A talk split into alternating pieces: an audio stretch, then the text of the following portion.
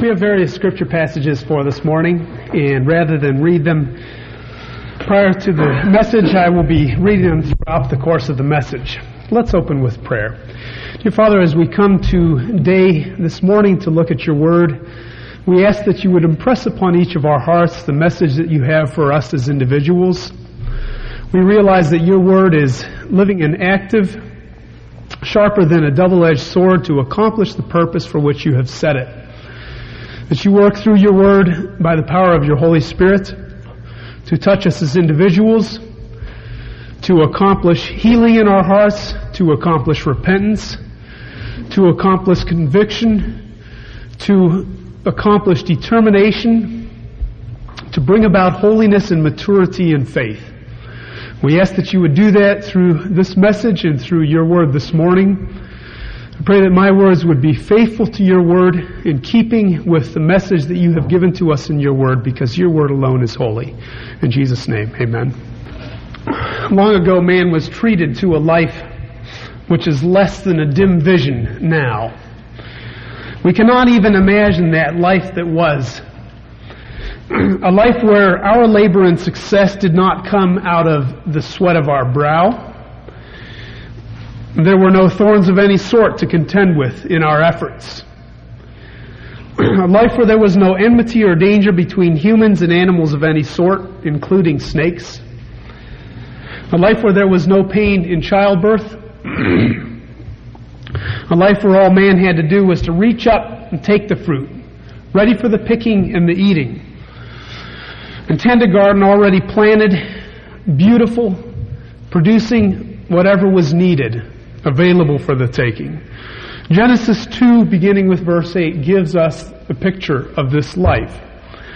Now the Lord God had planted a garden in the east in Eden, and there he put the man he had formed.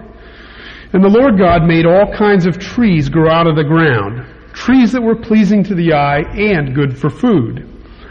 In the middle of the garden were the tree of life and the tree of the knowledge of good and evil. A river watering the garden flowed from Eden. From there it was separated into four headwaters. The name of the first is the Pishon. It winds through the entire land of Havilah where there is gold. The gold of that land is good. Aromatic resonant onyx are also there. The name of the second river is the Gihon. It winds through the entire land of Cush. The name of the third river is the Tigris. It runs along the east side of Ashur. And the fourth river is the Euphrates. The Lord God took the man and put him in the Garden of Eden to work it and take care of it. And the Lord God commanded man, you are free to eat from any tree in the garden, with, of course, one exclusion. We read that picture and we understand how life changed in a moment by turning to Genesis 3, beginning with verse 14. Following the deception in the fall the sin of Adam and Eve. So the Lord God said to the serpent, Because you have done this, cursed are you above all the livestock and all the wild animals. You will crawl on your belly, you will eat dust all the days of your life. And I will put enmity between you and the woman, and between your offspring and hers. He will crush your head, you will strike his heel. To the woman he said, I will greatly increase your pains in childbearing. With pain you will give birth to children. Your desire will be for your husband, and he will rule over you. To Adam he said, Because you listened to your wife and ate from the tree about which I commanded you, you must not eat of it. Cursed is the ground because of you. Through painful toil you will eat of it all the days of your life. It will produce thorns and thistles for you, and you will eat the plants of the field. By the sweat of your brow you will eat your food until you return to the ground, since from it you were taken. For dust you are, to dust you will return. we get a picture in the first passage and by negative example in the second passage as well of the life that was in the Garden of Eden before Adam and Eve sinned against God's law. And at the point at which they sinned against God's law and God gave them this judgment, the world changed forever. But is there any hope of going back to that time and place? Yes. Only through one door. That door was revealed on the same day that the door to this previous life that was was shut. to Adam and Eve and all of their descendants.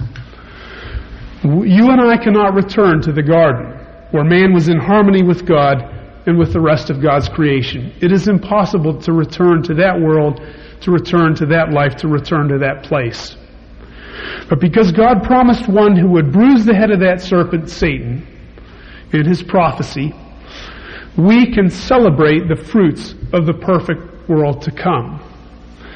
All because of the birth of the Messiah, his life on this earth, which was a life unblemished with sin, and his sacrificial death on the cross, sufficient price paid to offer forgiveness of our sins, should we trust in him for our salvation. Because of the promise made in the garden that the evil, sinful aspect of life had not come to rule permanently, because Satan's triumph was not absolute, his victory not complete, believers throughout the centuries have lived in a world which gives them a taste of the Garden of Eden. In a world even better than that, which is heaven to come. In the present life, while the fulfillment remains to be a yet longed for hope. When Christ came to earth, much of the fulfillment of the promised glorious future for those who believed in the Messiah was fulfilled. That is something that we have to realize. While there is still much yet to be accomplished at his return. But since he has come once, in his coming and through his coming, you and I already see signs of the world returning to the glories of the Garden of Eden. We experience we witness and we read of signs pointing to heaven, which is to come. So this week I would like you to look with me at the signs in nature. Signs surrounding the birth of Christ and his life on this earth. Signs which continue to and through this day to day.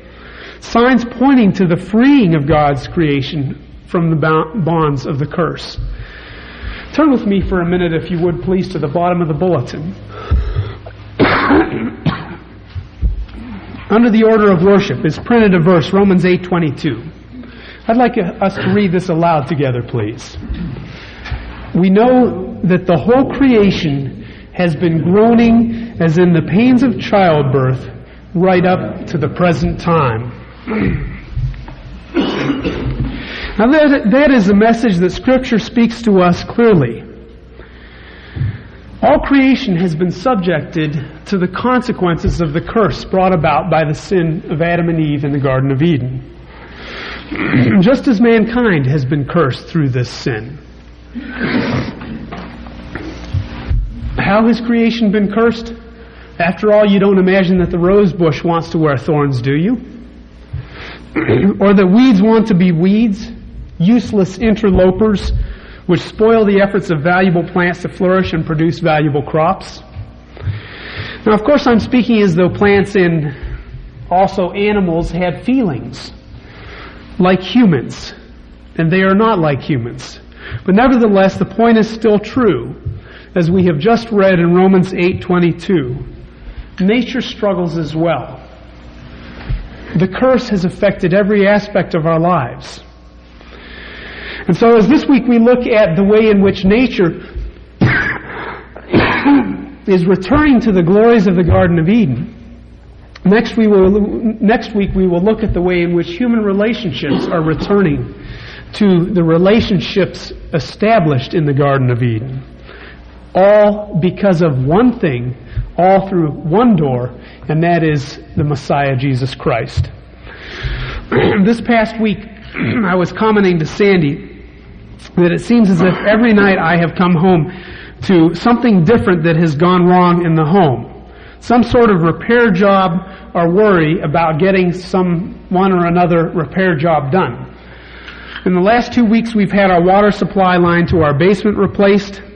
We've needed to repair the cutouts in the driveway due to the trenching of the water line, which of course I tell, tell, been telling everybody that this Christmas we have been decorating in red. If you know what the soil looks like in this area, you, know what I mean. the washer has been acting up and not working properly. The refrigerator has been leaking water because of a plugged drain hole. The floor under the refrigerator has been, the wood has been cupping because of the water dripping from the drain hole onto the floor.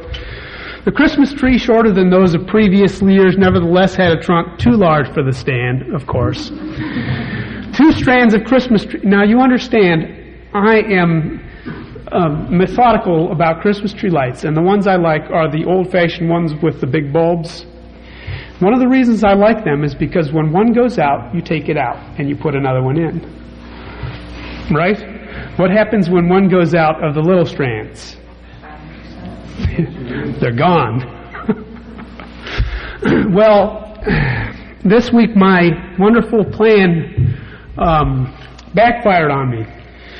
Two strands of our Christmas tree light managed to short out, and there are fuses in them, which is very nice, but they shorted out in such a way that they fused. And unfortunately, they were the bottom ones, the farthest in. So, well, what can I say? All of these things are relatively minor things. But they are examples to me and to all of us. you have all kinds of stories like that. A tree falling on your garage. Others of you have had water lines that have gone wrong. Various things happen to us. And we witness through these things reality of life on this earth. Our existence is made up of a life of sweat and tears. Entropy is a law of our existence. So the galvanized water pipe is guaranteed to leak if put under pressure after years and years of service. How has Christ's birth in Bethlehem changed all this? Has it changed all this? First, I'm thankful to note that Christ coming in Bethlehem has changed it. Things have changed. Now, admittedly, we continue to go through these struggles, the realities of life. We have to put up with these things now. But this is not a forever thing. We are not condemned to, as the mythology puts it, the God who was condemned to push the rock up the hill only for it to get loose and come back down again, push it back up the hill again, get loose, come back down again, forever and ever and ever. When Christ was born, we read in Scripture that in Matthew 2 verse 1, after Jesus was born in Bethlehem in Judea, during the time of King Herod, Magi from the east came to Jerusalem and asked, Where is the one who has been born King of the Jews? We saw his star in the east and have come to worship him. When King Herod heard this, he was disturbed in all Jerusalem with him. When he had called together all the people's chief priests and teachers of the law, he asked them where the Christ was to be born. In Bethlehem of Judea, they replied, for this is what the prophet has written. But you, Bethlehem, in the land of Judah, are by no means least among the rulers of Judah, for out of you will come a ruler who will be the shepherd of my people Israel. And skipping on through the point which Herod told them to go and then return and tell him what they had found, after they had heard the king, the wise men went on their way, and the star they had seen in the east went ahead of them until it stopped over the place where the child was. When they saw the star, they were overjoyed. On coming to the house, they saw the child with his mother Mary. They bowed down and worshipped him. Then they opened their treasures and presented him with gifts of gold and incense and myrrh. in this world, the people consider to have come about by randomness. Stars do not beckon. Stars do not lead. Stars do not point to the birth of little children in a signal way. Yet because this child was the Son of God, equal to God, in very nature God himself, being born as a human child, God sent a star to deliver this message to these wise men, to those assembled in Jerusalem, and to the witnesses of following ages, us included. so please God, through his all powerful control of the firmament of heaven, everything that he has created, that he should put his creation in sync, together with, tied in unison with, this most glorious of events, the birth of this child, so that nature, the created realm, would have the opportunity to witness directly to the Creator. How many light years did it take for this star to track its way to the point where the wise men would see it at the time of Christ's advent? Who knows? Nevertheless, we know from the record of Scripture that it was there on time. It signaled with dumb fury It made its point. In the midst of our religion versus science debates of this century, this sign of the star is a signal event for us and for our comprehension of our universe. It reminds us that God controls even to the point of putting things in order in miraculous ways. He controls the medium. This was a star. He controls the timing to coincide with the birth of his son. He controls the witnesses, the wise men, were looking into the skies, and what should they see? A star that was a sign sent to them. And he stages the event. This was so foretold that the religious leaders in Jerusalem were able to say, when the wise men got there asking about the star and the birth of a child, yes, this will happen in Bethlehem. God's word in link with nature. With this event in mind, we need not fear that Scripture will be confounded by the findings of science. We know it is possible for religious scholars and scientists alike to come to the wrong conclusions working on scriptural and scientific evidence that they have before them. But it is impossible for the right interpretation of God's Word to be in conflict with the right findings in interpretation of God's creation because it is His. So at Christmas, you and I need to celebrate the fact that those things that go wrong, those things that go right, are controlled nevertheless by the hand of the Lord God Almighty. He has it in His hand. Later in the life of Christ, we read that He entered into Jerusalem, that place where this first point in His life, when the wise men came through Jerusalem, that place where the religious leaders had consulted with Herod and the wise men to point out that the birth of the Messiah would be in Bethlehem. And at this point in his life, later in his life, the last week in his life, he entered Jerusalem amidst the jubilation of the common people. To the sneers, the jealousy, the discomfort, and the hatred of perhaps some of the very religious leaders who had pointed the wise men to the place where he was to be born. Luke 19:37 and following. When he came near the place where the road goes down to the Mount of Olives, the whole crowd of disciples began joyfully to praise God in loud voices for all the miracles they had seen. Blessed is the King who comes in the name of the Lord. Peace in heaven and glory in the highest. Some of the Pharisees in the crowd said to Jesus, Teacher, rebuke your disciples. I tell you, he replied, if they keep quiet, the stones will cry out. This event gives further evidence of the role of nature unleashed and set at liberty by the power of the Almighty God and the advent of the Christ child. Who ever heard of stones crying out in praise of anyone or anything? When's the last time you heard a rock talk? Remember the pet rocks back in the 70s? They sure tried to convince us they'd talk. Be our friends, do all those kinds of things. Rather a humorous fad, shall we call it. but we can be certain that those stones, dumb though they were, would have made enough noise to wake the dead had the followers of Christ not recognized and celebrated his triumphal entry. As we look further specifically into the life of Christ, what do we say to his walking on water and Peter's following suit? What do we say to his calming the storms over the Sea of Galilee with the words, Peace, be still? How many of us, if we have little children, could calm them with the words, Peace, be still? Oftentimes, we don't have even enough control to accomplish that. what can we say at five loaves and two fish feeding over 5,000 people? All of these prove the power of God over the creation.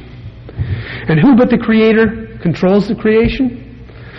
So the child born in that stable was none other than the Christ child, the Messiah sent from God, the Son of God Himself. These are all things that I'm looking with you at in the past. They are in the words of Scripture, aren't they? And so you might say to me, that's fine. We recognize that God is still in control and he causes nature to fall into step with his plan, to, to go back into harmony again with what he created it for. But do we appreciate? Do we enjoy any of this? Is any of this a reality of our lives today? Are, are we destined to struggle manfully against nature because we are not in harmony with it? we celebrate one of the most glorious realities of nature in harmony with God's plan in our own lives. That plan was fulfilled by the sacrificial death of Christ, proven triumphant by his resurrection. We read of it in 1 Corinthians 15, beginning with verse 55. Where, O death, is your victory? Where, O death, is your sting? The sting of death is sin, and the power of sin is the law, but thanks be to God, He gives us the victory through our Lord Jesus Christ. What we are looking at this Christmas and every Christmas is not a history book filled with visions of sugar plums and marching tin soldiers to make our mouths water and fill our minds with misty visions of what might be. We have a history book written by the hand of God as holy men were taught by the Holy Spirit. It is full of hope fulfilled, alive, victory alive, well and living, transported not merely into the lives of those we read about in Scripture, but transported down through the ages to all who believe in Jesus Christ as their Savior. All who will fulfill the purpose of creation, which is to give honor and glory to the Creator and Redeemer of mankind, the Savior, Jesus Christ. These words from 1 Corinthians tell us that the ultimate victory of sin brought about by the fall of Adam, for which he and Eve and all succeeding generations were cast out of the perfect Garden of Eden. That ultimate victory of sin has been erased. That is the cause of disharmony in nature, between us and one another, between us and God. The reason that we struggle with thorns in every aspect of our lives. The reason in which we do not enjoy rain when we are planning on doing something outside. The ultimate victory of sin has been erased. It has been defeated by the victory of Jesus Christ. The consequences of sin eternal death following physical death, are no longer ours to fear. In this world in which people are constantly afraid of death, they come up to the point of death with great fear. We, as the people of Jesus Christ, do not need to fear this step of life. Because we trust in the one who has accomplished victory. He has defeated this hurdle. Our death, as we trust in Christ, is merely a movement from this life into the life which is harmony. I'm glad that the rocks were not forced to shout the praises of the Son of God, Jesus Christ, because as Christ reveals, since the people were shouting his praises, it was not necessary for the rocks to join in. Christmas is upon us. Nature proclaims the wonders of God's glory we, the people of Christ, must not be absent in our praise. We must not be silent.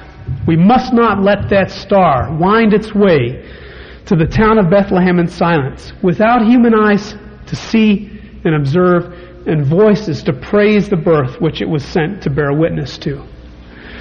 We must not force the rocks to cry out because we are silent. We must celebrate the ultimate victory to come the reality which keeps us as followers of Christ from despair as we face the future, looking to the certainty of physical death, which will face all who remain, who leave this earth before Christ's return. And we also look forward to these mysteries being fulfilled because what we read about in Scripture, and those who have been a part of Steve's Sunday school class have been looking at in the book of Revelation, we are promised a new heaven and a new earth.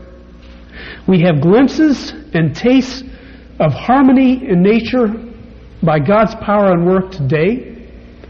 We have the strongest evidence of that in the fact that we need not fear death.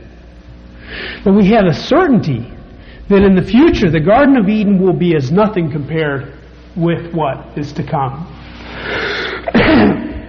How can all this be? We read in Isaiah 11 verse 8, in this new heaven and new earth, this is just one symbol, a picture for us. The infant will play near the hole of the cobra. The young child will put his hand into the viper's nest. How can it happen? How, given the world as we know it now, world gone wrong, can this ever change? How can things be made right again? Because Christ came to earth and his plan is not finished. For we read in Isaiah 11:9, "They will neither harm nor destroy on all my holy mountain, for the earth will be full of the knowledge of the Lord as the waters cover the sea." Let's pray. Dear Father, we ask that you would impress upon us your power and might at work in creation around us. That you would continue to give us glimpses of the way in which you have caused nature to sing forth your praises. That as we witness this, that it would bear testimony to the birth, life, the sacrificial death, and the resurrection of the Christ child, his reigning supreme in heaven on the throne. That as we witness these things, that we would be as the wise men, that we would be as the disciples as they march triumphantly with Christ into Jerusalem. People who bear witness. People who give glory and honor and praise to the King of Kings and the Lord of Lords. We would be people who marvel at the birth of the Christ child. Give precious gifts to the Christ child.